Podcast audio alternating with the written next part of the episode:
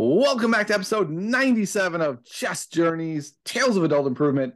Here on Chess Journeys, we do explore the highs and glories of ratings gain, but sometimes dive into the plateaus and perhaps where I'm at, question mark, the pits of despair. If you'd like to support the show, you go to Patreon Chess Journeys. And I want to thank Matt Bush, Jay Garrison, Donna Rich Burgess, Brandon Hallside, David Schreiber, Lindsay Newhall, and Jeff Peterson. You can always get merch on the merch store. Uh, I have been streaming quite a bit on Dr. Skull underscore Tiny Grimes. It's getting close to summer break where I will be streaming even more. Um, if you want to appear on the show, you can fill out the Google form in the show notes. We all want to hear your story. I often draw guests from those Google forms. Um, and another way you can start, uh, support the show is if you're interested in Noel Studer's uh, next level training program. There is a code in the show notes, show notes, which does um, support the show. Ah, okay. So now we are on to our guest today. We have Brad. Brad is a high school history teacher. Brad is married with two children, and he's an adult improver. If you're thinking like Kevin, are you just interviewing yourself today? That is how I feel. So, Brad, welcome to the show. And have you had a chance to play any chess yet today? Uh, so summer just kicked off for me here. So I did. I have had a, a little bit of chess today. I've, I've got to play a few blitz games. Uh, nothing longer than some three plus two, but uh, enough to just uh, keep the wheels going. Got to play at least a few games every day. Okay, so what state are you in where summer break has already started, and can I move there today? Uh, it's Florida, so it's really hot. Depends on if you can handle the heat. It's although it this has been like the mildest summer we've ever had so far. Hmm. The like we've only been in the low 90s a lot lately, so it's really been kind of nice. Hmm, that is disturbing that you're describing the low 90s as kind of nice. okay. Yeah, Well, here in Los Angeles, we have two more weeks of school to go. So we are bravely carrying on with our mission of education and learning. So we'll see what happens. All right, Brad. Well, let's start here. Um, I'm always interested to hear what people's backstories are with chess. So I want to ask the question that I ask most people Did you play as a child, or did you just kind of pick this up as an adult? So I first learned how to play chess when I was pretty young. I was probably like five or six. Um, I played nightly games with my dad. He knew how to play, and we played pretty often. Um, but I don't even think we actually knew all of the rules to chess, but we just loved to play. Like I remember because I just taught my, I've been teaching my dad recently, and uh, I just explained castling and en passant to him.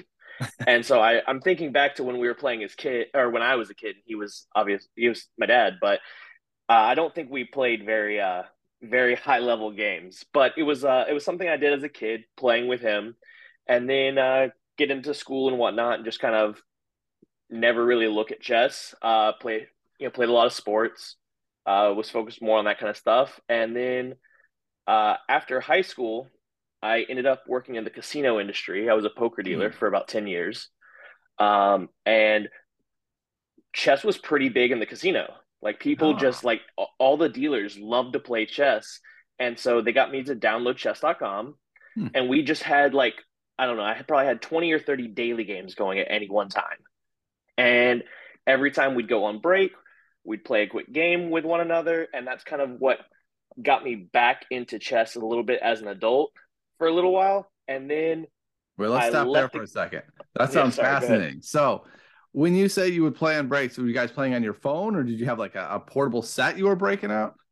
So we had both. Um, we would have because on a any we get several breaks in casinos the way the structure is. Mm-hmm. Um, but we would have normally one or like a little plastic portable board in the break room, and then you'd have three or four of us playing on our phones as well.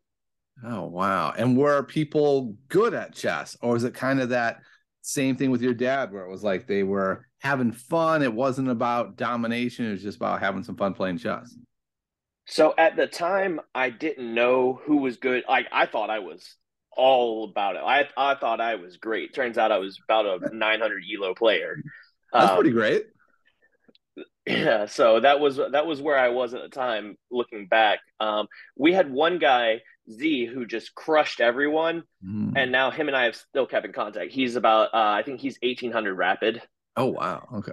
So he was destroying all of us because none of us really studied openings or knew any theory. I didn't even know the basic principles about controlling the center, or anything like that. Yeah. So we would just, but we love to play and we work in casinos, so we also love to gamble. So I mean, oh. we had like me and my friend Tommy played. I don't know games all the time 20 50 dollars a game and this is the battle between 800 900 elo players oh my goodness this is some high stakes 900 elo chess going on here yeah and that was the funny thing about it though is none of us actually knew how bad we were because we didn't uh we didn't play with anyone outside of our little ecosystem yeah so did z like get a second home from this or how did this work no, nobody gambled with Z because we just okay. all knew we would lose. Okay, see that's smart. At least you're smart enough to know. Do not play high stakes money games with the guy who automatically wins every time. Okay, that's good. Yeah, none of us could figure out how to beat him, so we just decided nobody was going to gamble with Z. Okay, I want to ask this question because I'm I'm I'm curious what the answer is. Is there a little part of you that's like that was actually the most fun I've ever had playing chess when none of us knew we were bad and we were just having a great time and there was a whole bunch of us and we could just play each other uh yeah honestly i enjoy tournaments and things now. I enjoy playing online. I enjoy improving but there was nothing more fun than just all of us sitting around talking trash yelling at each other talking about how how terrible of a move you just made. You don't even know. And and we were all terrible but it was just fun. Yeah th- those sound like the most fun times. Now it's like serious and we want to get better. And we have this number that keeps flashing at us like no this is your exact skill level. Don't you want this to go up? And you're like yes i do actually. I care about uh, that number so much yeah. and yet i shouldn't. It's funny because i feel like before the chess boom kids at my school played quite a bit of chess had no idea they were bad and just had a great time with it and they would randomly challenge me like very confidently. Like kevin let's play. I'm gonna beat you so badly. And i was like okay. And then they would lose every time and be shocked. And now with the chess boom they're all on chess.com they know the precise rating and they'll be like kevin do you play chess? And i'm like yeah. And then i tell them my rating they're like whoa you're like a god. I could never beat you. And i'm like what happened? Just last year you thought you could beat me you know with your eyes closed so I don't know. I don't know if it's been better or worse for them. I'm, I'm not quite sure. Yeah, I'm not sure whether that's gotten better or worse, but it, it yeah, I guess it does take a little bit of the mystery out of it that I used to because I I was so confident about how great I was, and yet I wasn't like I look back at that and I'm like, my God, I didn't even know how the pieces really moved, and now I look at where I'm at now and I I'm so much better than I was, and I look and I'm thinking, man, I'm just really really not growing as fast as I want to. I'm not getting as high as I want. You know, I, I look at where I'm at mm-hmm. now as not being good enough. And it's just yep. night and day difference from where I was. Yeah. And if you could have taken that level of skill into that room, you would have just destroyed everybody. Yeah, it would have been it would have been uh, a uh, great money making endeavor at the time. yeah, you would have been B. There would have been Z and B. They wouldn't have even said your whole name because they'd been so scared of you. okay, so you've been playing chess sort of just like for fun, no improvement goals, just having a fun time. Do you feel like you got any better in that period, or is it more just like having a great time? It was really just having fun. Um, there was honestly, I didn't improve. Uh, changed changed things up. I had, like I said, I didn't even know anything about controlling the center or even the coordinates on a board. So like mm-hmm. I'm opening, you know, opening up with playing the Réti without realizing it, just because I'm like, well, let's get the knight out well, that's not really the Réti because now I'm going to bring the other knight out. and now, yeah, the four knights and, defense you know, with no pawns. Exactly. So I mean, playing all kinds of craziness, and but there was it wasn't really a thought to spend time on this to improve. It was just something that we all did for enjoyment, and yeah. I it didn't really cross my mind to like study or learn about it. Yeah, it's interesting how that works. Okay, so you uh you've been playing chess with your buddies in the casino I imagine that's still not your approach. I imagine you're trying to get better. So what what changed that sort of altered the trajectory of your chess career? So for me, um, after I left the casino, I kind of fell away from chess for a while. Um, I got married and had kids, and so I wasn't uh, having as much time to play chess. And so I just and when I wasn't around people that were playing, so I just kind of fell away from it altogether. Mm. Then Queen's Gambit happened, and I was like, oh, I used to like chess, and me and my wife watched it together. So I uh, re-downloaded chess.com, and it was actually at this time that um, at the same time I started playing a little bit, and then my um, my mom came down with a uh, got a pretty serious uh, cancer diagnosis. Mm. Um, and so I I had a lot of trouble during that because it was you know it's my mom care about her a lot, and uh, so I used started playing bullet chess like nonstop because I realized when you're playing bullet chess, your entire brain is focused. That's the only thing you can think about. There's no worries anywhere else. It doesn't matter what else is happening out in the world. And so I used it as like a coping mechanism. Mm. And uh, that was what got me back into chess and to where like I started playing all the time. And then for about, I played from about April of 2021 till about November of 2021 without just playing a ton, but not really getting better. Mm. And at that time, um, I think YouTube realized that I was uh, saying the word chess a lot. Uh-huh. And so it, in November of 2021, I found Gotham Chess on YouTube. Um. And so I started watching his videos and they were entertaining. And then I started finding this educational stuff. And I was like, oh, well, what if I do study it? What if I try and learn some of this basic stuff? And so then I um, I started doing the little lessons on chess.com, mm. uh, watching uh, Levy Rozman's educational content and his entertaining stuff. And then that pushed me on to finding Daniel Naroditsky. And so just kind of fell down the uh, the Twitter or the YouTube rabbit hole and started focusing on, well, if I'm going to play this all the time, why don't I try and get better at it too? Nice. So where were you sort of ratings wise before you discovered the one and only Gotham Chess? So uh, my rapid was about 950 at the time. Okay. So you're really so that was kind of like my base level. yeah, you're pretty early in your journey. And then what happened? Like how what kind of effect did it have thinking to yourself like, "Oh, I'm actually going to sort of start watching videos and try to improve?" Was it sort of a rapid improvement and did it take a while? Um, it was pretty rapid initially because I just need uh, it helped learning the basic principles of development, getting castled, controlling the center, kind of it trying to be more aggressive. And I realized being aggressive early on was um was something I enjoyed in chess. You know, mm-hmm. sacking pieces, taking risks, all that kind of stuff. Um, so I kind of I went from about 950 to in the the first year so i went from about 950 up to about 1500 oh wow okay so what did you um, do in that year that got you such a massive jump because i'm sure a lot of people's ears just parked up and went whoa wait wait wait 950 to 1500 in a year i'm interested brad what are the secrets so for me i realized that starting out every chess game because i know they always say don't study openings you know, focus on tactics. And so that's what I was trying to do. But I realized starting every chess game, I was nervous because I didn't mm-hmm. know what to do. Oh. I didn't oh. have a general plan or an idea. Right. So um, that was honestly, I I was had fallen in love with Gotham Chess and the way he presented material and stuff. So I um, bought his E4 repertoire course for White. Hmm. Um, and I didn't spend a ton of time studying it, but I learned the basic ideas for you know what I'm gonna when I'm seeing the French or when they're playing E5 or Sicilian or Caro. Like I started learning at least two, three, four moves. That was all I focused on was learning the first like three, four moves of an opening to where I could get into the same kind of situation every time. So then I could start um, feeling more comfortable there. And that was really what what it was for me was focusing on that as, as far as getting a little bit of a level of comfort to get into the middle game. Um, and then i just slowly expanded the opening knowledge from there. Okay gotcha. So step one sounds like having an opening repertoire and for you what that means is plans ideas and a couple moves you haven't gone on chessable and started memorizing 12 15 moves deep and then on move three, your opponent plays a weird move, and you go, "Whoa, whoa, whoa, whoa! What are you doing? That was the wrong move." That happened to me this weekend. I went to uh, Coffee Chess, which is the there's a YouTube channel, Coffee Chess. It's in LA.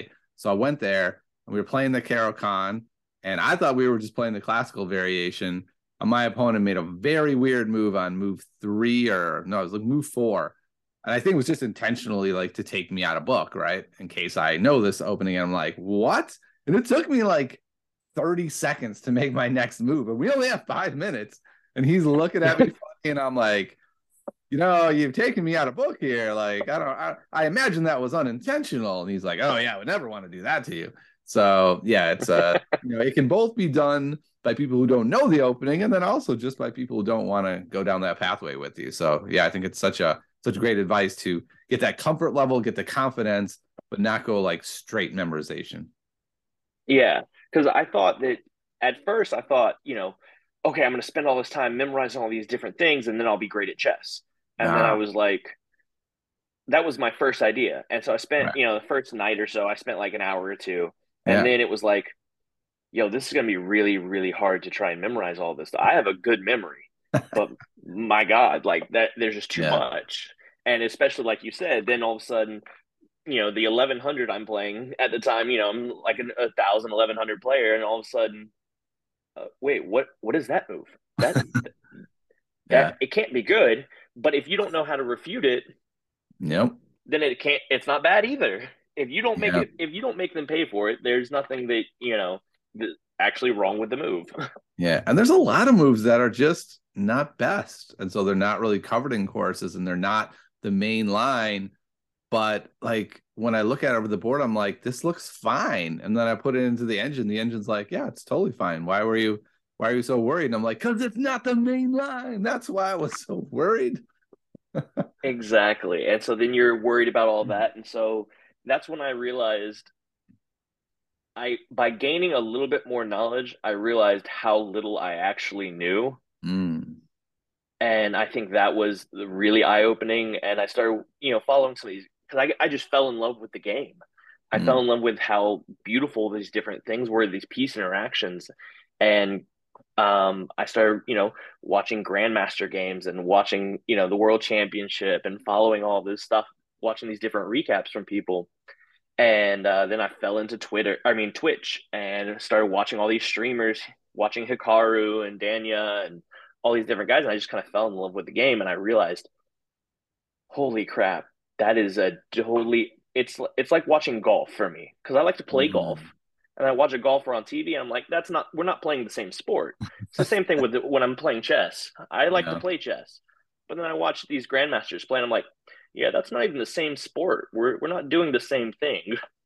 Yeah, golf is such a great comparison because I remember I did similar things. Like you watch someone golf, and you're like, okay, so they're gonna put this much backspin to try to roll it this close to the hole. And then I tried to do it. I was like, I would just love the ball to go straight ish like backspin, what are we talking about? Like that's not even my radar. Exactly. If, if it could just not go take a 90 degree turn to the right, I'll be happy. Yeah, if it doesn't hit anyone, we're doing well. Okay, so you uh, have started working on your openings. You said you were working on tactics. What were you doing to work on your tactics? Um, so I just uh, I paid for the Chess.com's premium membership, and I started just playing puzzles because mm. I heard, all right, do these puzzles. And honestly, it, it definitely has helped me tremendously. But it wasn't until probably about six months ago or four or five months ago that I realized I was doing puzzles wrong the whole time. Uh oh. What does that mean? Well, I wasn't, I, I guess I was not doing them wrong, but I just would rush through them and then let the computer mm. give me the answer and then go back through it and then and see the pattern. And yes, I'm getting some pattern recognition, but I'm not forcing my brain to actually calculate these lines. I'm yeah. just like, oh yeah, that looks like it works. Let's try it. Yeah. So I mean, it's only actually been probably the last six months that I've realized no, you should actually just try and calculate all the different try and calculate the line to completion mm-hmm. And not just guess, oh, this looks right. Yeah, this looks forcing, it's probably right. Yeah. yeah. Yep, that's a, a great lesson. Um, I had Noel Studer on a couple episodes ago, and he really thinks that unless you write down your line, you're doing it wrong. I don't know. Mm. Have you been have you been writing down your lines at all? I have not been writing down my lines. I actually uh still doing it wrong, man. yeah, still apparently just I can't do it right. Um I've gotten pretty good at the uh, uh, visualization. Is kind of is something I'm. I feel like I'm naturally pretty decent at. I can follow mm. the lines um, in my head pretty well as I'm if I have a board in front of me or uh, you know a position on the screen. Like when I'm follow listening to these grandmasters rattle off lines, they do it so fast that you can barely keep up with them, or I can't even keep up with them when they no. rattle it off super fast. But when they're taking it nice and slow for a for a decent audience, I can follow it. I don't have to actually mm-hmm. make the moves. So the right. visualization thing is something I I do pretty well with. Okay, that's cool. Yeah, that's that's an important skill. Um, okay, so you're doing some tactics. Um, all on chess.com, or have you done like some Chessable stuff? Have you gotten any books?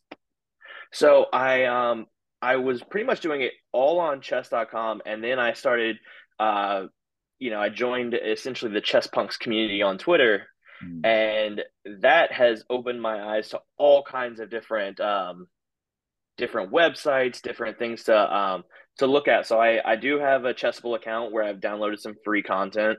Um I I you know really enjoy their stuff, but it's just it's so intense and I don't have enough time to spend yeah. studying as much as I would like.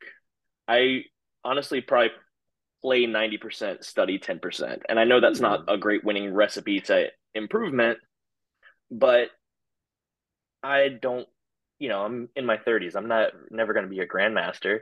I just love the game. I mean, going from 900 to 1500 in a year lets me know that maybe it is a good recipe for improvement. Um, okay, one of the things I've been doing lately is uh the steps method. I got a book oh. four and I actually write down all of the answers and I don't know. I think it's going okay. I mean, my uh, over the board rating disagrees, but uh, I feel like I'm getting stronger.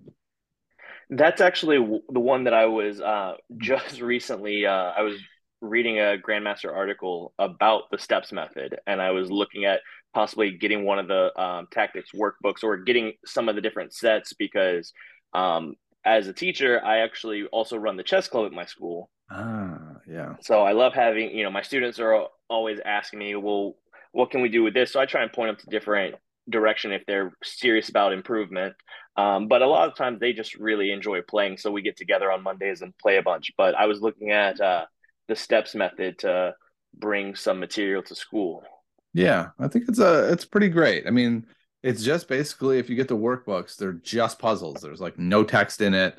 Um, it's it's pretty good. I, I've been uh enjoying it. I've been doing that, and I do a lot of uh, on Chessable. I just keep going through the easy woodpecker puzzles. I'm not doing the woodpecker method. I just keep cycling through them and missing tons of them. It's really embarrassing. I've probably done them all 10 times and I keep missing them. So um yeah, I don't know. Maybe my brain is broken. That's that's another problem for another podcast though. So, uh have you done anything with strategy? Has that been a focal uh, point at all in your work? So, I um yes, I I recently worked with a coach for the last um about 3 months uh for a time period um, as I was getting ready for my first over the board tournament that I played back in like March. I guess so maybe I was working with the coach, yeah, since about February to kind of get some ideas about what to expect, to to where where should I what should I be focusing on to improve myself. Um, so that's kind of what was my idea of working with the coach. And the thing that I realized with working with the coach was one, how just looking at the board differently um, how how these much higher rated players how differently they see the board from a starting point. Um, and so I started trying to emulate the way they look at the board. Uh, and by that, I started trying to every time I look at a board, focus on okay, do a quick count of the material, which isn't always it's a must, but and start looking at that. Look at every piece interaction and pawn interaction because I realized for me, I oftentimes would overlook two pieces that were actually in contact hmm. because I just didn't look at that part of the board for a long enough time. I didn't give myself time enough to think about it. Yeah. Um, and really focusing on the way can this piece see this? No, is because they don't see each other or because there's a piece in the middle. Okay, there's some interaction there still. Mm-hmm. Um, and I think that as far as a strategy of like really taking the time to evaluate each position was something that uh, helped me. Interesting. And this is something you got mostly from coaching lessons? Yeah, this was some I don't think this is necessarily what um it wasn't like this is what they were trying to teach me. They were we would go through some different grandmaster games and uh, mm. do some different uh, practical in-game exercises, which I think was probably one of the most valuable things that I've I've learned of recent note is mm. just some basic practical in games of how to draw certain position, certain you know uh, rook and king in games. You know when they have one pawn, when there's two pawns, depending on where the pawns are at, can you still draw this?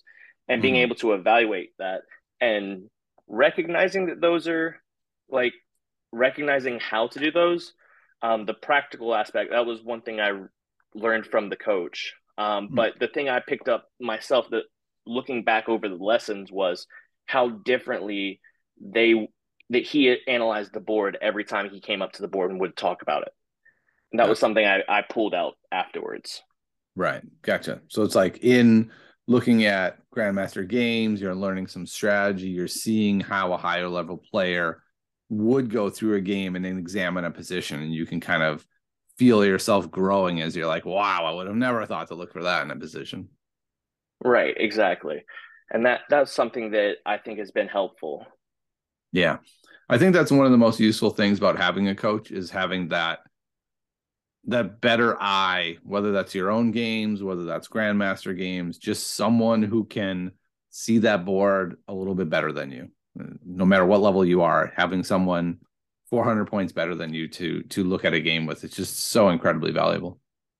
I I couldn't agree more. That is um that was honestly the reason I kind of went looking for a, a coach because the people that I uh, interact with as far as like on chess discussing chess games and things like that are more often my students and I have some pretty strong mm-hmm. students um you know some of my 14 15 year olds are uh, one he's about a 14 he's about 1400 rapid on chess.com. Nice. Um yeah, and so but I don't have someone that's that's that higher level that's pushing me to see these ideas.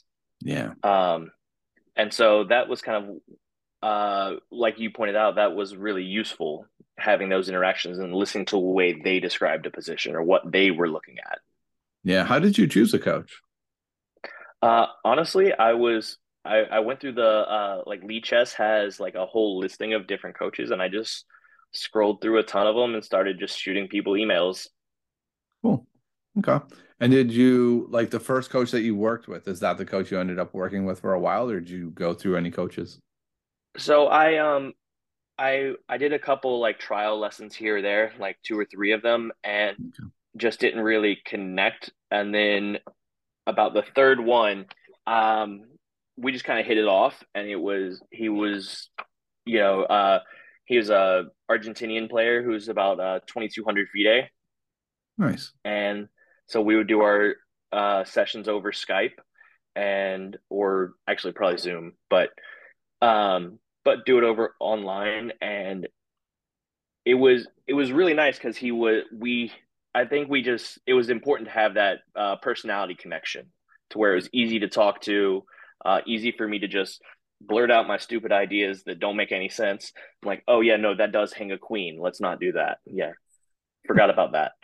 Yeah. Um, but it was nice having having someone who, I guess, I didn't feel looked down upon in, uh, because my you know be him being so much higher rated and that kind of thing. Yeah. And uh, that was kind of nice. That's cool. I, I think it is a sort of overlooked piece of coaching is that I feel like people will contact a coach who's a lot better than them and be like, this is a great coach. And even if it's not really working, they're like, well, it's a me problem because I know this coach is great. And that may be true that that coach is great, but I, I think you're right. You really do want to feel comfortable with the coach. And so if it's not working out, don't feel bad. You know, you you can change coaches and try to find someone who just kind of resonates a little bit more with you. Yeah, I think that's I think that's super important.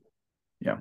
Okay, so you said you were prepping for your first tournament. So um I want to hear about this. First tournament stories are always the most fun. So I guess first question is like were you nervous going in? Did you go in confident? Like, what were your thoughts? I was so nervous going in because I was doing something that they that every every piece of advice that I'd, I'd heard said not to do, and I didn't play the lowest section. I played one section up from the bottom. Mm, okay. Um, which was it was the lowest section was uh under a thousand, and then the second lowest section was under twelve hundred USCF. Mhm. And What so was that's your- uh, What was your online rating at that point? At that point my online rating was my rapid was about 15 about 1550 somewhere Gotcha. around there i was still pushing for 1600 at the time Okay, so did you go into this tournament thinking like, I'm like almost 1600. I'm playing in the under 1200 section. Yeah, I'm nervous, but like, let's be real. I'm probably going to win this thing. Oh no because I, I i looked at that uh that online thing uh this online ratings calculator thing to kind of Uh, take your online and kind of transform it into what you would be about uscf and so my whole thought process was okay if i play up a section hmm. i don't think i'll lose every game but i think it'll be hard Yeah. and I wanted something hard. I was worried that if I did play in the under a thousand section, that I might just be better than that section, and Mm. I didn't want easy games. Yeah. because I don't get to play a lot of over the board, and I've heard that from everyone you can learn so much from these over the board games and from playing this over the board tournament. So I wanted the games to be hard. I wanted to not lose everything, but I wanted Mhm. to be challenged and maybe I could surprise myself and do awesome or not. Yeah. Okay. I hear you.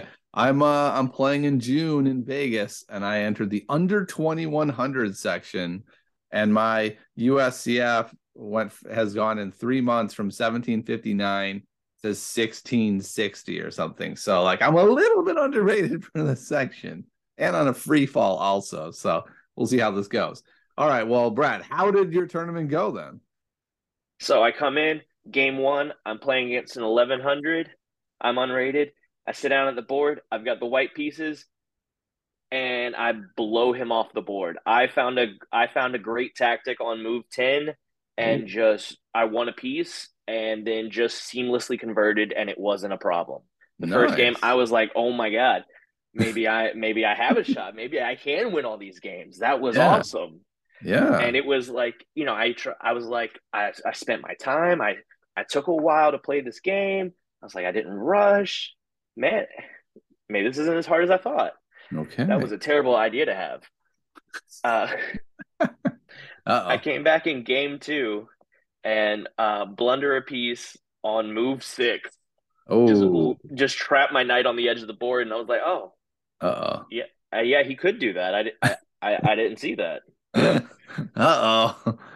So I I fought tooth and nail for the rest of the game, Yeah. but he just he smoothly converted. He uh and when he got the chance to force the queens off and leave himself with uh he was forcing the queens and the rooks off and he just has a knight and up a pawn. Mm. And so I resigned at that point. And then game three turn around. I'm playing. The one thing that I asked my coach, I was like, hey, I don't really know what to do against the English. Uh-oh. And so I'm worried that, you know, you get into like these intermediate ranges, and I know a lot of players like to experiment with these different openings. It's like, Mhm. I'm kind of worried about the English. He goes, okay, so here's what we do. And we came up with a, a very kind of systematic approach, very um, kind of almost like a semi-Slav uh, Okay. setup. Yep. And I sit down, guy plays C4 on the first move, and I forget everything. Uh-oh. oh boy. this this game ends up being just a nightmare of just I'm in a bad position the whole time, just for Yeah. the entire game. And then we get into an end game where I'm down four pawns Wow. Okay. and I just don't give up. I keep, you know, poking and prodding and, and seeing if I can get something here or there. And I simplify it down into a drawn rook in game. Wow. Uh, he has one pawn. I left him with the A pawn, and I pinned his king on the edge of the board, and I fought for this tooth and nail to get this draw. And that was actually the game I was happiest with throughout the entire tournament. Uh, games four and five, just four, I get beat by an 11 year old girl who was really, really good. Yeah. Oh my goodness. That'll happen. And she just like stole my soul throughout this game. It was just like amazing. I was like, there's no way she's going to see this. I was like, that's the only defense. I was like, yeah. I was in a very comfortable. I love the Caro. That's what I play as yeah. black against E4. And I'm, I know the Caro better than anything else I know. And man, she would, t- she just spent all of her time mm. and just found it. And she just played astoundingly well. And the um, the thing I was most impressed with her was her patience. Yeah. At such a young age, it was just like amazing to see. So I really didn't even mind losing to her because wow, she was it was really cool. Like it was a great game. I made one mistake at the end and it happens. Hmm. And then game 5 I lost, but you know, it wasn't a bit wasn't a big deal. I was happy with the tournament overall because even aside aside from the second game where I lost, there was plenty of or where I just lost a piece and then lost the game. There was so much to learn from all these games as I reviewed them over time. Nice. And so have you done that? Have you, you know, gone over them by yourself and maybe with another person and really dove into these games? Oh yeah, I, I've gone through uh I went through each one of the games with um a friend while I was at the tournament. I uh hmm. made met some people, some fellow chess punks. Um and went over the games with them and then I went over the games with my coach as well. Hmm. And then I've just spent time myself looking back and going through the game and say saying, okay, not just the thing I did for a while was I looked at the game only from my perspective. Uh, okay. And then I started looking trying to look at it from the other perspective. Okay, well I can't talk to the person, but what do I think their ideas were in this situation? Yeah. What were they thinking as they did this? And I'm trying to extract as much juice out of these games as I can. Um, and it's been really I feel like I've learned so much from just those five over the board games that were really long. And that was the thing I I don't think that I ever fully appreciated from hearing people say, "Oh, it's exhausting." Mm. Oh, I felt like I could sleep for a week after those after those matches. Yeah, what was your time control? Uh, they were um, 80 minutes for the first 40 moves um, with a D30, and then an additional uh, 30 minutes added at, after the 40th move. Okay, so you didn't come into your first over the board tournament doing like a more rapid style or like a 40 minute. You went the full on classical. Yeah, okay. I wanted to jump into it and try. and like, yes, let's go. Let's nice. all the way in. I'm gonna, I'm gonna last. I'm gonna play this game, and it's gonna take two hours. Yeah. And then my wife's like, "You're gonna do. You're gonna play a chess game for two hours. Why? Yeah. Right. Is there something wrong with you? Are you all right? I'm like, no, I'm so excited. And she's like, I don't understand this at all. Yeah. The all hardest right, part for me is I return from these tournaments and I'm exhausted and just spent. And my wife's like, Well, now that you had this awesome vacation by yourself, like you can take over everything. And I'm like, oh, you don't understand, but okay, that's fair. Like that's definitely a fair point.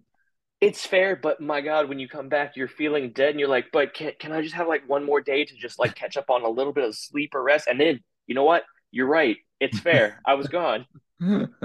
yep, that's a tough one. I think game three that you were describing really summarizes the difference between over the board chess and in person chess, eh, or at least the long games. Is that like when you're down four pawns going into an end game, my guess is over the uh, online and like a, a short rapid game or something. You're just kind of like, I'm dead, whatever, moving on, and your resistance level is much lower. But when this is like your one game for the next four hours, you're like, I don't care. I'm gonna just keep fighting and fighting and fighting. And then your opponent is like, Would this dude just resign already? He's down four pawns. And then before you know it, you clawed your way all the way back to a draw. I kind of feel bad for your opponent in this story, Brad. I kind of feel bad for them.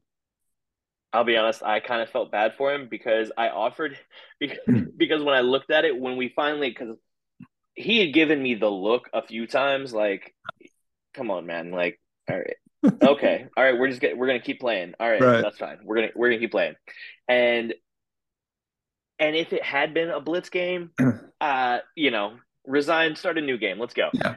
Right. Um, but like you said, because this is this is it, I wanted to try and squeeze all the water from this solid piece of stone that I had in front of me, and I got a couple drops out of there, uh, and it was that's one of the games I look back and I I really love the most. I really love looking through because going through it with the engine and analyzing that game and seeing how utterly dead I was.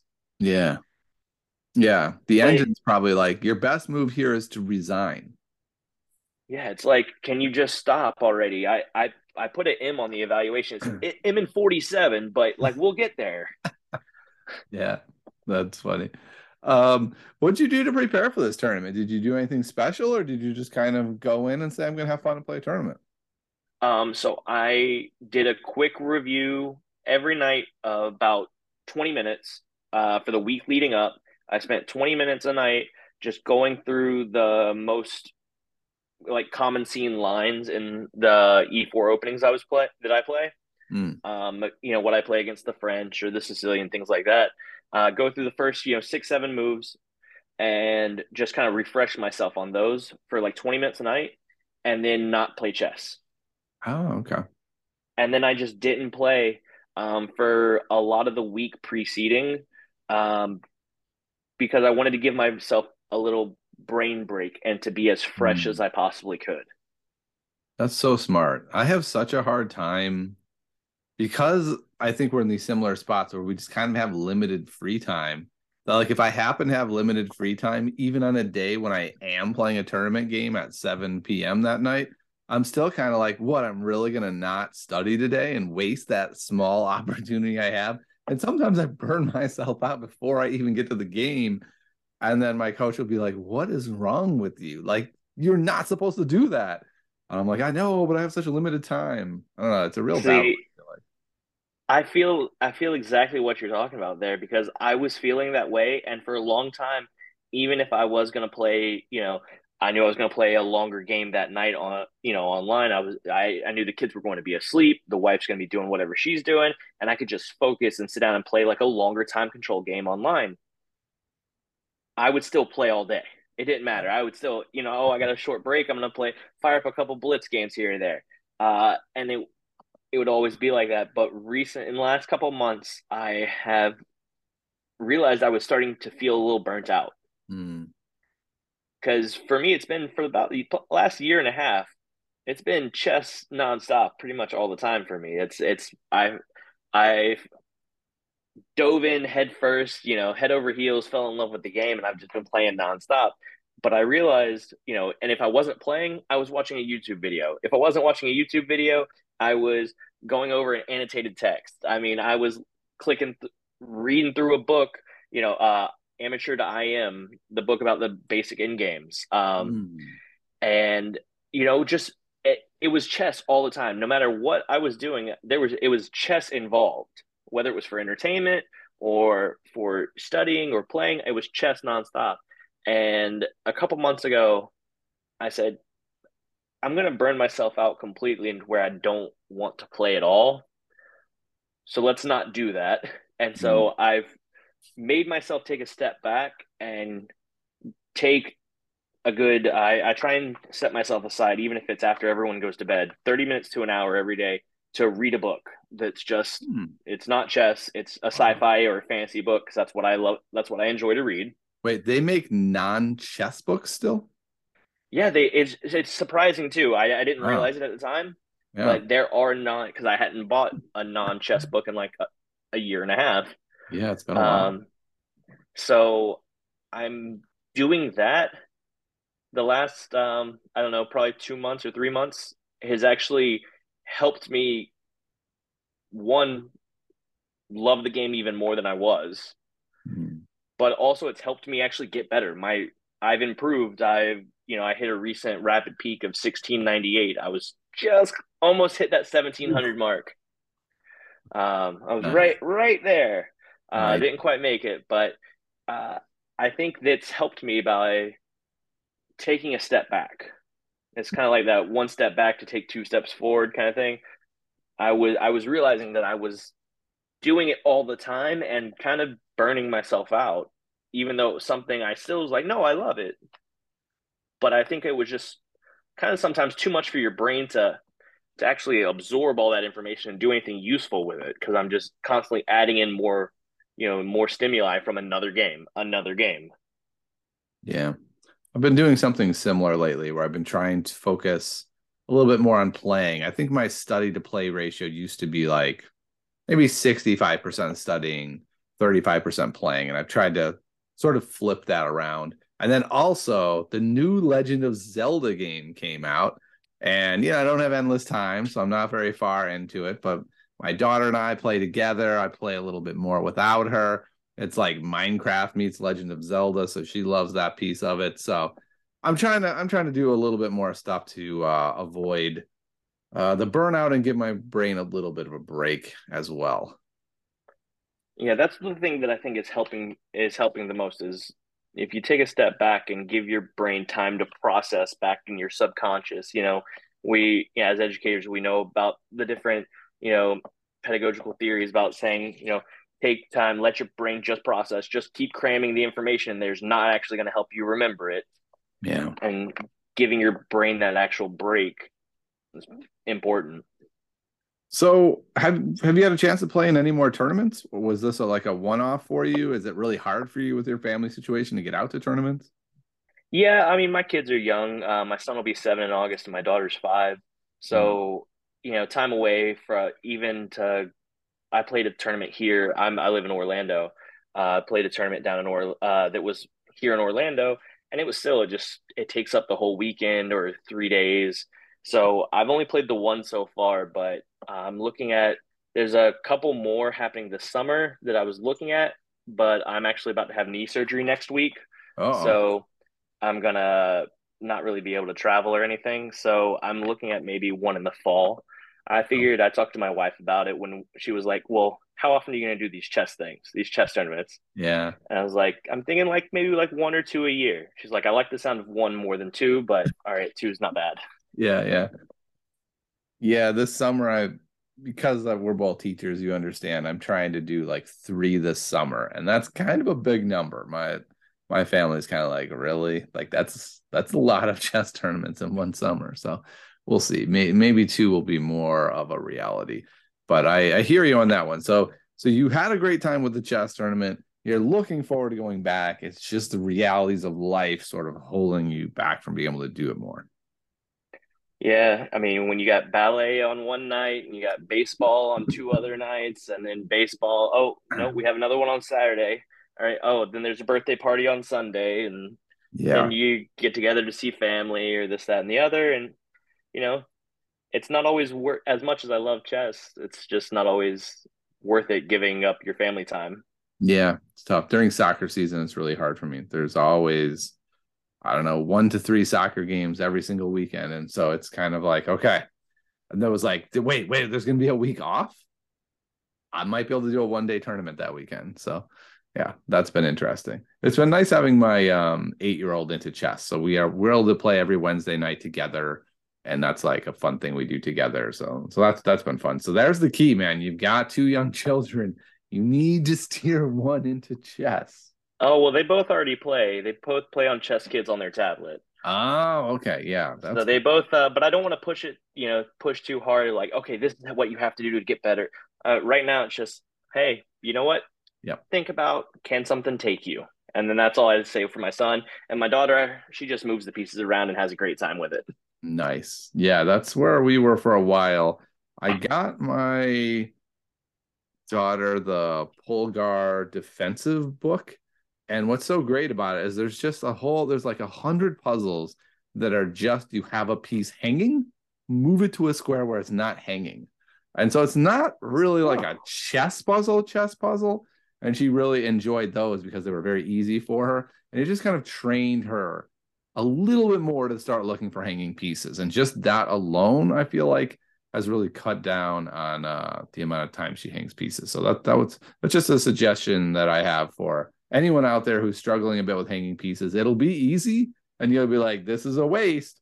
But just focusing that much on hanging pieces, I feel like does something to your brain where it just shifts it into a mode. Oh, I'm supposed to look for this regularly. Okay, I can do that. Yeah, then you recognize it and you're dropping pieces left uh, less often. Exactly. And shockingly, when you drop less pieces, you do better.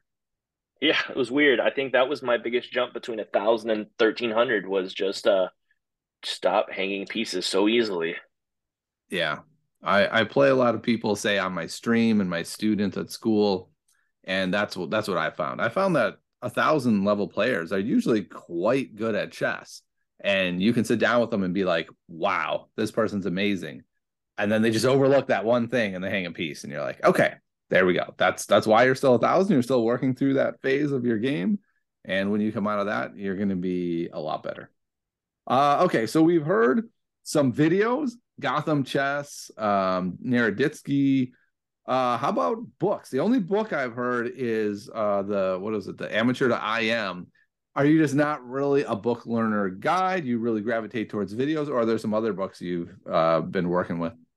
Um, so I I really do like having uh the video system and having someone even even though it's not a personalized lesson per se it, you know i i feel like i can listen to them and take it as like a, a class that i'm taking. Mm. um so i really do gravitate towards the videos. I do have the amateur IM, and the other book that i the other chess book that i did buy is um uh mayhem and the Morra. Oh okay. Uh, so the uh Smith-Morra gambit opening book by i think it's Marc Esserman. Hmm. um and i'm kind of slowly going through that and I don't even play the Smith-Morra like against the Sicilian. Wow. Interesting. But um, I've I played it for a little while and I, I enjoyed it, but I like looking through it because there are so many hmm. there's so many tactical solutions for things that yeah. it, I I feel like I'm learning from learning from the positions even though it's it's focused on an opening book or it's focused on an opening lines because it's looking at all these different ta- tactical justifications. And that's really helped me see um, ways, you know, fun sacrifices for the knight where I can capture back with the pawn and that opens up a discovered check on the king and lets me pick up, you know, another piece, getting my piece back with interest. And now their king's in the middle or something like that. Um, yeah. I, I like that. Um, and I, maybe I will eventually play the Morra, but right now I have the little system that I like playing, you know, A3 against the Sicilian, uh, hmm. E4, C5, and then A3. Um, kind of like a delayed wing gambit. Yeah, interesting. Also, your opponents are like, "What? That's not the right move, man. What are you doing?" Exactly. Then everyone gets frustrated, and they're like, "I had one guy actually in chat um, start getting so angry uh, because I he's like, why hmm. can't you just play the open Sicilian?" And I was like, well, clearly he's done a lot of studying. Like he studied his Najdorf course, like really in depth. Yep. That's why I started playing the Sicilian. I was a Najdorf player, and uh, everyone had their own pet line against the Najdorf that was not the open Sicilian. And I was like, so I'm really going to spend all this time learning the Najdorf, and I'm never going to play it. This is a waste of my time. So sorry, Najdorf. One day I'll be, one day when I actually get good at chess and, and, and everyone plays the open Sicilian, then I'll jump back into the Najdorf. Exactly. That's kind of how I feel. Like someday maybe I'll get good enough that I'll I'll learn these main lines. Yeah. But right now, I just need to learn all my tactics still. Yeah, makes sense to me. Um, I guess if we had to put some numbers on things, uh, how much time would you say you have a day or a week to look at chess stuff? Um, I try and probably counting like videos and games and stuff like that. I'd guess like two to three hours. Okay. That's pretty good. Two to three um, hours a day. Yeah. Because like uh I'm a teacher, so during my plan period, even if I'm uh, grading some papers, I have a video going that I'm listening to and kind of mm-hmm. analyzing positions. Or you know, during my lunch, uh, I have students that'll come in. We'll play a couple games of chess on my board in the room. Um, so I'd say probably two to three hours, give or take. Um, some days less, some days more, depending on uh, family events or like if I think one was uh, I was riding to uh, Miami with a friend and he just wasn't talking, so I just played chess for three hours while he drove. okay, maybe he was playing chess also while he was driving. That would explain a lot about his driving. Okay, there we go. There we go. Um, Mystery solved. said when you're when you are doing your chess time, how, were you saying you were doing like ninety percent playing? Is that what you said? Yeah, probably 90% playing, honestly. Um, and 10, you know, I well, I would say like 80% playing, 10% watching videos, and then 10% studying, Hmm. um, of actually studying, you know, a middle games course or something like that. Uh, I really do like Levy Rozman's stuff, his different Goth, uh, Gotham courses that he has. So he's he came up with this middle games masterclass is what it uh, I think is what he calls it. But I I go through and we analyze different uh, positions of like Carlsen's games or his own games and looking for different themes of how do you make a plan. Like when you're in the middle game, and I think that's one thing that I've been focusing on a lot lately is is going through this how to make a plan chapter yeah. is because that has been I felt like was stopping me from improving for a while was I'm like okay I got I got these seven moves out that I know what to do Yeah. now what Yeah. And I also have a lot of tactical ideas. As soon as tactics appear, I'm ready. But how do I bridge from the opening to the tactics? exactly Yeah. Um, and so that one was so that's been something really good, and also that's something that I really feel like uh, Naroditsky does well with his uh, Sensei speedrun games uh, on YouTube. His different series that he's he's run through. Some of them more focused on openings. Some are more focused on tactical games or positional games. Uh, but he, I really like the way he explains things, and it's like, hey, he's emphasized this idea so many times. You don't have to like. You're not planning on win. This one move is not going to win you the game more often than not. You don't have a, a clear idea of what you need to do. Well, why don't you just develop another piece? Bring your rook to the center. You know these these things that we know that we should do, but then in the game you just kind of overlook it, and you're like, man, I could have used that tempo to bring my rook, for, you know, to a to e one, and it's like, and I missed that one chance to do it, and now my rook's out of the game for forever when it could have been more involved. Yeah. And instead, I had this really elaborate, cool plan that didn't work at all. Exactly. Yeah, yeah. I was such a genius, and then um, I was like, wow, why did that not work? I'm like, let's review it with Stockfish. And Stockfish is like, yeah, that was never going to work. I don't know what you thought you saw. It did not exist. I've gotten pretty good at playing sort of like simpler chess, but then every now and then I just lose my mind and come up with this very elaborate plan and they never work. And my coach is always like, I don't understand how that was even a plan. Like you said, you wanted to attack your opponent, but you weren't in a position to do that. And I was like, I know, but I wanted to. And he's like, these don't go together. I, I think that has been something that's been a struggle for me is because I love to be an attacking player. Like I, I want to attack, but sometimes the position just isn't there. And Yeah. you need to just trade off the pieces and you're up a pawn in a winning end game, trade off the pieces and, and simplify. But that's not what I want to do. I want to checkmate the other guy. Yeah. I want to sacrifice the queen and get some like double bishop mate. Like, I mean, come on, let's go.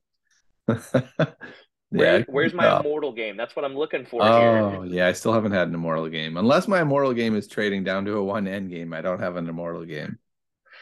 Yeah, me either. So I'm right there with you. Oh boy. Well, uh, as we're finishing up here, Brad, what would you say are the goals that you have in chess? Do you have like ratings oriented goals? Do you have process oriented goals? How do you think about your journey and where you're going? So I look at chess as like something I'm going to be doing for a very long time because it's something I can do for a very long time without the physical limitations. Um, and it's never easier to study chess than it, it's never been easier than it is now uh, with all the materials and all the different websites. Um, so I I have kind of a uh, you know an audacious goal, being as I'm currently 1100 USCF or 1180 or whatever. Um, and my goal is to break 2000 USCF. That is my, and I don't put it as a short term goal. That's like my lifetime goal is I want to get to 2K USCF over the board classical rated player. That's, that's my goal. And, you know, if it takes me the next 20 years to do it, cool. If I never get there, maybe I'll get to 1800. Maybe I'll get close, you know? Yeah, that sounds good. I like it. It seems like an attainable goal and you haven't put a timeline on it. So, for all you know, you will make it because even when you're 80, you'll be like, hey, it's a lifetime goal. I got more time. Exactly. And that was actually one of the against the uh the game, the third game where I, I come back with the four pawns. I was playing against like a 75 year old man who had just been destroying me this whole game. Yeah. Yeah, that's, and that's... so you just get there eventually. Yeah, exactly. I actually turn 50 this year, which means I can play in senior events. I'm not sure if I'm supposed to be insulted by that or excited by the notion of playing in senior events. So I'm definitely going to try them out. It sounds like a lot of fun. Anytime there's more more chess, I think you just go with the positives. Yeah, that's what I'm saying too. All right, Brad. Well, thanks so much for coming on. This has been such a great conversation to hear how you were able to improve quite a bit over a short time. It sounds like with a lot of playing and a lot of chess. Yeah, I I figured, you know, studying is fun and everything, but what do I love the most about the game? That's just playing games. So yeah. It, maybe it's not the most efficient way to get better, but it's fun. I guess there is one last question I didn't ask you, which is what time controls are you mainly playing? It sounds like a variety as you have different um time frames you're working with. Like in in the middle of a school day are you only able to fit in like a blitz game and then you do rapid at night? What what kind of controls do you do? Actually that's a pretty accurate assumption. During the day i am more likely to play a blitz game like a uh, if i'm on a computer i like 3-0 uh, but if i'm on my phone because the lag there i'll pl- always play with increment so i'll play a mm. 3 plus 2 uh, and then later on in the evenings uh, i'll play either a 10 or a 15 plus 10 okay cool yeah, that sounds very similar to what I do. If I can, if I have time to play 15 10, that's what I do. And then when I don't, maybe it's a 5 5. And if I'm if I'm feeling especially alert, maybe a 3 2. 3 2, though, whew, that's tough for me. That's tough for me. That's like Ultra Blitz. Oh no, 3-0 is where it's at. I I that's my favorite time control is the is the 3-0 games, you get the dirty flag an opponent at the end of the game. I don't care that you're up two queens. I'm not resigning. Let's go, buddy. Let's see how well the mouse skills work. Oh my goodness. Yeah, I was I played at the coffee chess thing yesterday and the and it's 5-0 is the time control. And I don't know what happened. In one of the games, we each had about 40 seconds and I just got enamored by the position and I forgot we were playing a 5-0 game. And like 35 seconds go by and he kind of gives me this look and looks at my clock and I'm like, oh wow, I only have 15 seconds left and I obviously lost on time. It was very ridiculous and my opponent was just completely flabbergasted that I just kind of forgot we were playing a blitz match. So, oh well. Well, no, no, you didn't forget. You just you froze up. It was a Ding Liren moment. Okay. Apparently, it was. All right, Brad. Well, thanks so much for coming on the show today. Uh, I wish you luck in your journey. It sounds like it's been a good one so far. And since we have a whole lifetime, I don't see why you won't get to 2000. All right. Thank you so much. All right. To everyone out there, uh, I hope this is the week where you make great strides towards your rating goals. But if you lose 100 points in your USCF rating like I did, you don't have to quit. Okay. It's all right. You'll get them back. This is the way I'm looking at it. Now, when I play an 1800, I am way lower rated than them, than basically being the same rating as them. So I don't know. It's, it's a positive in everything, I guess. All right. I'll see y'all next time. Bye, everybody.